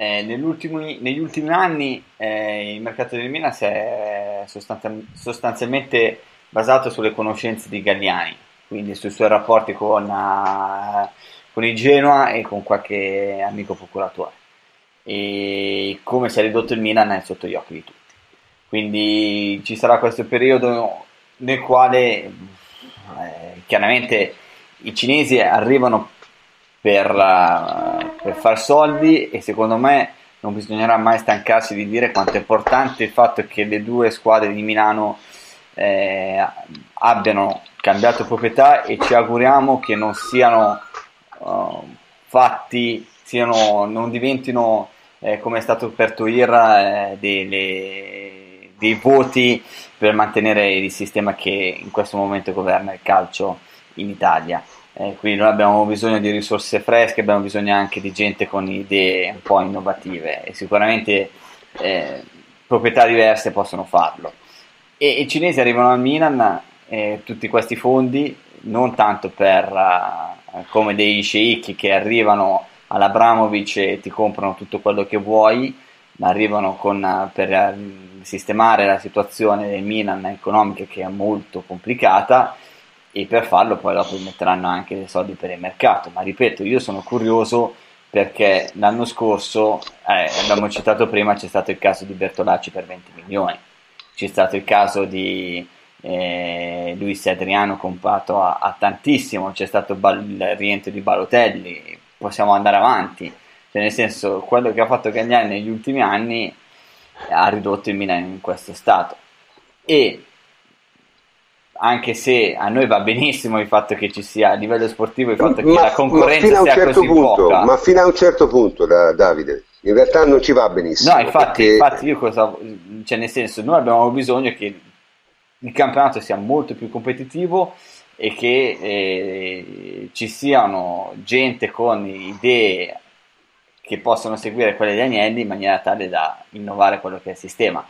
E poi il fatto che comunque avere un campionato molto più competitivo, che sia più attraente per l'estero e tutto, e anche per questo a me dispiace personalmente che non sia arrivato Bielsa, perché Bielsa sarebbe stato un fenomeno interessante per il nostro campionato, cioè ci sarebbero state per qualche settimana un po' di eh, televisioni e media esteri che avrebbero seguito la Lazio, per dire, cioè non l'abbiamo fatto noi con, uh, con l'Olympique Marsiglia. Certo, certo. Che ci, ci piaceva vedere l'Olympique Marsiglia perché c'era Bielsa. E, certo, e quindi ma... noi abbiamo bisogno che un Milan diventi molto più competitivo e che sia, perché il Milan poi dopo noi lo sappiamo, storicamente quello che è il nostro rivale numero uno, non lo è la Roma, non lo è il Napoli, non è stato mai l'Inter, cioè l'Inter è stata qualcosa costruita, il Milan è il nostro rivale e noi abbiamo bisogno comunque, secondo me, di avere una rivale così forte. Eh, io ripeto, da questo punto di vista però quest'anno che viene si sta preannunciando come veramente un cimitero per gli altri. Ma noi sostanzialmente questo... abbiamo salvato la Roma e abbiamo fatto bene, secondo me, allora, ci abbiamo io, guadagnato io ripeto, entrambi, ecco, con la cessione di io, con la io mi rifiuto, io mi rifiuto io, allora la Roma è in una situazione economica, non ha soldi, io non posso prendere in giro una squadra perché non ha soldi, specie se fa quello che deve fare, cioè vendere e ridurre gli stipendi. La Roma chiaramente però l'anno prossimo sarà più debole dell'anno precedente. Per quanto riguarda eh, invece il Napoli, eh, il Napoli è una barzelletta, cioè nel senso lì, lì il problema è un altro, secondo me, no? E, e, e magari io lo accenno e poi qualcuno elabora. Ha molta difficoltà a prendere giocatori che non siano giocatori dell'Empoli, perché per ora Giuntoli ha, ha preso solo giocatori dell'Empoli e qualche frittura, diciamo, di frittura mista di bassa lega, Regini, Grassi, Chisai e, e, e Valdifiori sono giocatori dell'Empoli, ha preso Tonelli che è un altro giocatore dell'Empoli, non ha preso altro per adesso. Ora sembra, Di Marzio dice che eh, eh, Pereira è più o meno fatta, noi ringraziamo molto il Napoli che ci libera di Pereira, però eh, voglio dire sarebbe il primo giocatore quest'anno che gli dice di sì, sempre dando retta alla narrativa. Ora io non, non credo molto alla narrativa, però quando al solito discorso, eh, quando è così diffusa magari qualcosa di vero c'è, nel senso, no? Si sentono raccontare un sacco di storie sul Napoli e su quella fatta giunto in questi mesi, sicuramente qualcuna non è vera, ma quando se ne raccontano trenta magari insomma un certo fondo di verità c'è, è come quando eh, cinquanta fonti diverse dicono la stessa cosa, magari è una bufala, ma nel senso forse magari lì c'è qualche fondamento, ecco. Eh, Antonio, devo parlare te di questo? Antonio? Antonio continua ad avere dei problemi, quindi credo che se... Antonio, mi senti? No, Antonio non c'è. Eh, Francesco? Sì, diciamo che il problema col Napoli è, cioè il problema del Napoli è un problema congenito, nel senso che sappiamo tutti eh, che De Laurentiis ha, uh, valuta con molta attenzione la, la forma contrattuale dei suoi dipendenti. eh, De Laurentiis viene da un mondo, uh, De Laurentiis che non è un festo, però tutti i suoi difetti continuano a, a derivare dal fatto che lui viene da un mondo che non è quello del calcio e continua ad applicare i criteri che vanno bene per quel mondo nel mondo del calcio, che però come tutte le industrie, ognuna ha le sue peculiarità, quindi in primo luogo si irrita tutte le volte che un suo un dipendente esprime un'opinione contraria, inizia a straparlare di cause, danni e quant'altro, che non è folle, perché in una normale azienda se eh, il direttore generale eh, parla male sui giornali di un amministratore delegato, il giorno dopo si trova A in mezzo a una strada e B in un aula di tribunale. Ma nel calcio non funziona così, perché l'allenatore non è il direttore generale e, e il, il D S non è l'amministratore delegato, quindi che l'amministratore, che l'allenatore possa parlare male del direttore sportivo non sarà bello, ma è una questione che ci sta e, e non ha senso che lui sbrocchi e lo faccia uscire di testa. Nel mondo normale fare contratti a persone che guadagnano milioni di euro per... Eh, di centinaia di pagine per disciplinare ogni singolo potenziale aspetto del rapporto è normale, nel mondo del calcio no, perché comunque i, i, le cifre sono enormi, ma la materia contrattualmente, giuridicamente è semplice, quindi non ha senso presentare alla gente eh, delle problematiche giuridiche di questo livello, loro c'è il rischio che loro ti mandino a quel paese.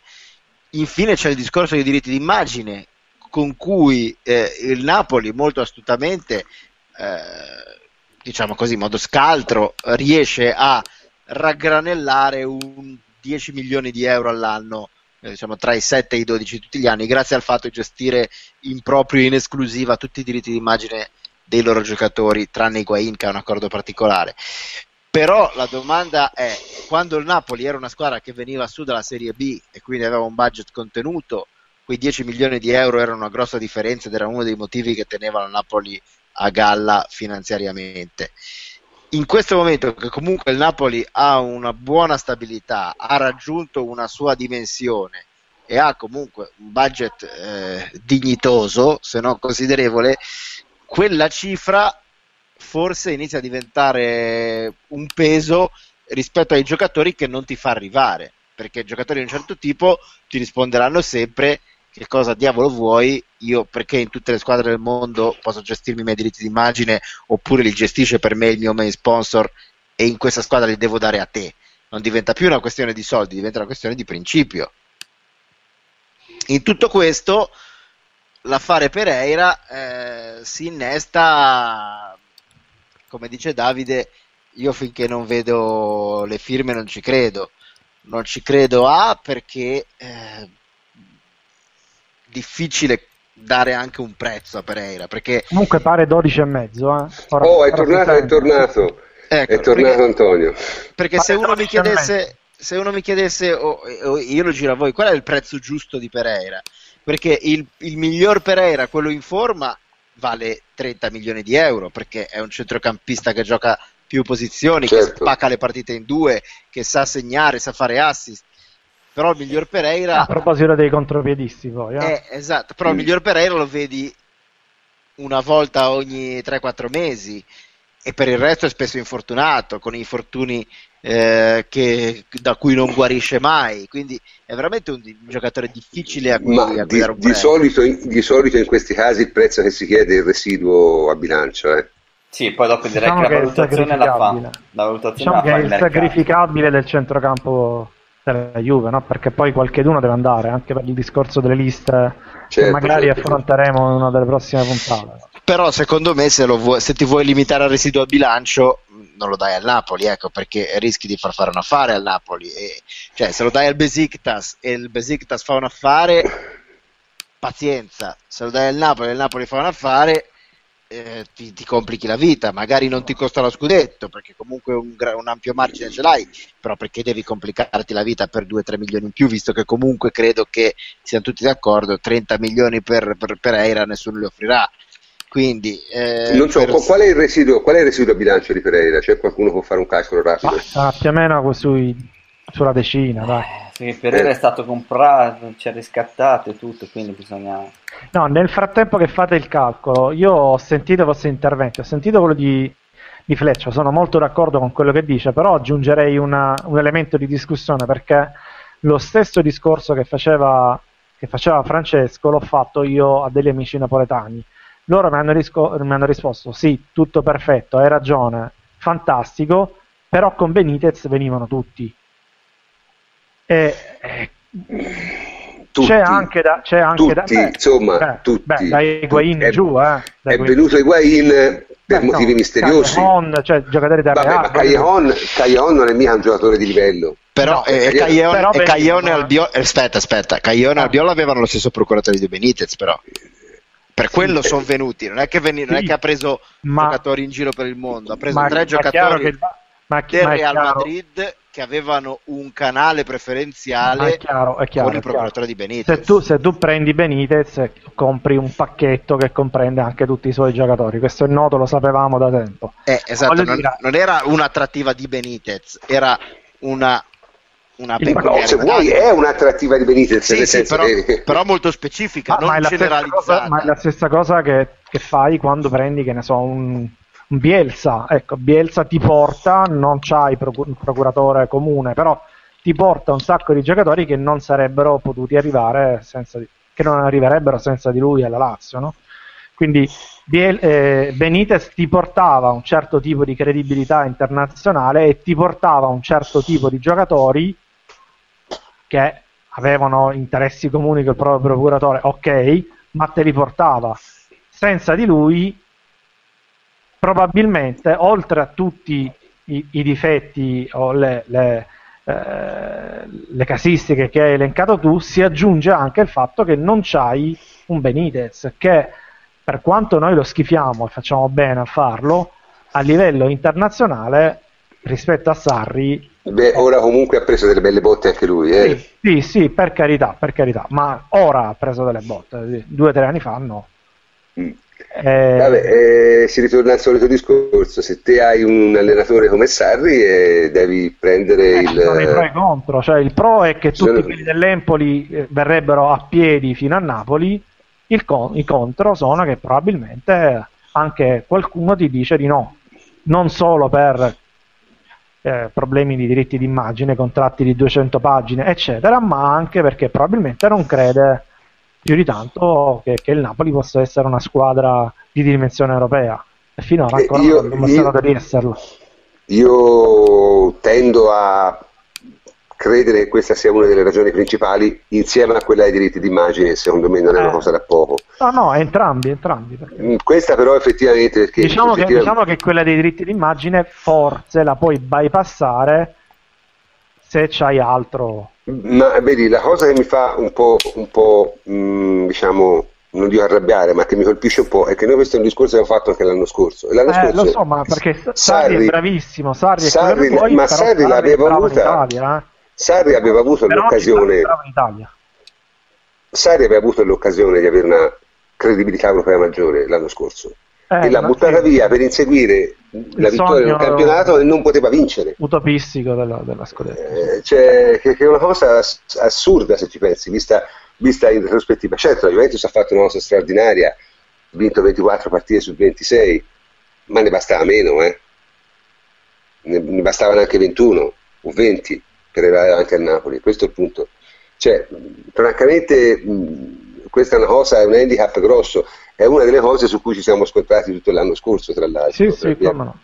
Eh, quindi non vedo miglioramenti da questo punto di vista, anzi, se è possibile, vedo peggioramenti ulteriori, visto soprattutto le dichiarazioni di Higuaín, che di cui nessuno parla più, ma a me mi sono sembrate quelle sì una notizia. Del fratello.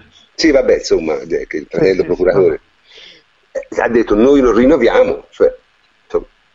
Questa sarebbe una notizia a casa mia, però anche di quello è, se ne è parlato molto poco, si preferisce parlare della cessione di, di Bonucci al, al Chelsea, perché io leggo in questo momento che la Juventus starebbe vacillando, quindi mi raccomando tutti i nostri ascoltatori di Torino, in corso Galileo Ferraris, a tenere in piedi eh, la serie della Juventus perché vacilla. Eh, Vabbè, comunque diciamo che abbiamo in qualche modo eh, coperto tutti, tutti i, gli argomenti di questa sera. Se c'è qualcuno che vuole aggiungere qualcosa, eh, siamo, questo è lo spazio minchiate aperto, quindi siete, siete assolutamente liberi di aggiungere eh, qualsiasi facezia vogliate. Abbiamo qualcosa da... No, probabilmente solo una comunicazione su quel discorso dei lo, lordi netti, magari mm-hmm. ci scrivo qualcosa perché...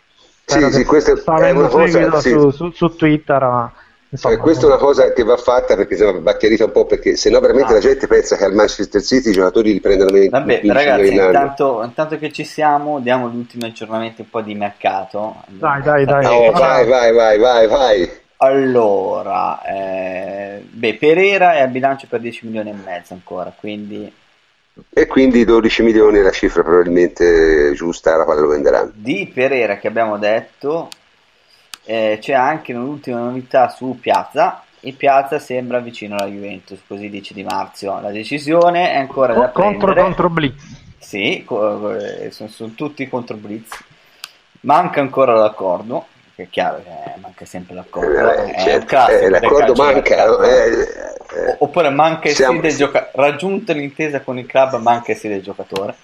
O, vabbè, o, o siamo, ai dettagli, se... siamo ai dettagli, eh, siamo ai dettagli, sì, questa è veramente fantastica, siamo ai dettagli straordinari. Siamo... Okay.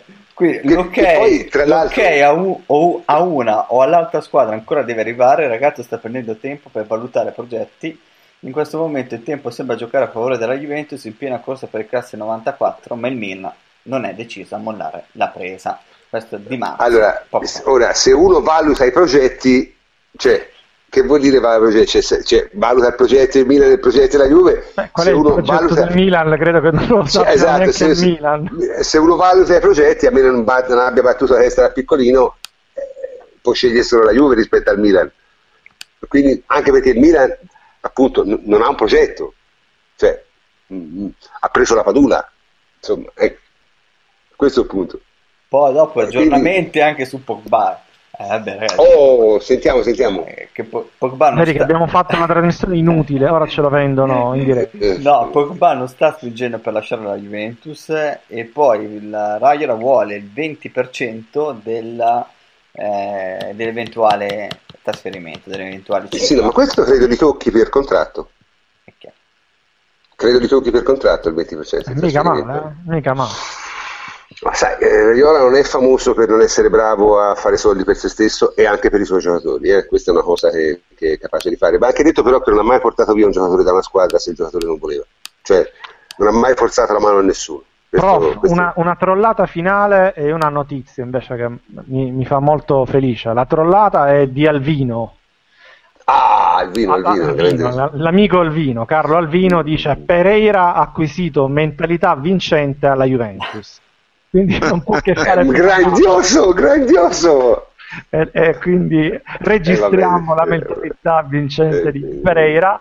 E l'altra invece è una notizia che è seria, eh, a me fa anche piacere, eh, ci speravo, ma eh, Andrea Pastorello, che è il procuratore di Mattiello, ha confermato che il giocatore resterà sicuramente alla Juventus almeno fino a gennaio. Ecco, beh. E ah, questa è un'ottima notizia. A proposito, sì, visto che stiamo ha lanciando... deciso di comune accordo con la società di proseguire il percorso riabilitativo sino a gennaio, per poi trovare una sistemazione eventualmente. Eh, visto che stiamo eh, lanciando un po' anche i pezzi, in questo fine settimana dovrebbe uscire un articolo di, del nostro amico Edoardo Siddi proprio su Mattiello, ah, che è uno molto dei giovani... ragazzo... molto bravo, molto sfortunato, accidenti a Nainggolan, eh, però eh, non ha avuto fortuna dal punto di vista fisico, però era molto molto molto promettente. Diciamo, tempo ne ha ancora, quindi non, c'è la speranza che, che, che alla fine diventi utile la causa, almeno la sua causa. Cioè, io spero la causa della Juve, ma gli auguro come minimo di essere utile alla sua, cioè di diventare un giocatore professionista. Questo glielo auguro sinceramente. Comunque, diciamo che abbiamo terminato anche le trollate più indecenti, quindi è l'ora di eh, chiudere la trasmissione, eh, un po' diversa dal solito, ma anche perché onestamente non è che ci fossero molte notizie da dare, molte cose di cui parlare oggi, quindi abbiamo deciso di dedicarci più al cazzeggio eh, normale che al, alle cose di cui parliamo di solito. In ogni caso saluto il nostro plenipotenziario Antonio Corsa, ciao Antonio. Ciao prof, buonanotte a tutti. E Davide Terruzzi, ciao Davide. Ciao, buonanotte a tutti. E eh, Francesco Adrianopoli, ciao Francesco. Ciao prof, buonanotte a tutti. E io sono il professor Cantor e vi saluto. Ci sentiamo giovedì prossimo.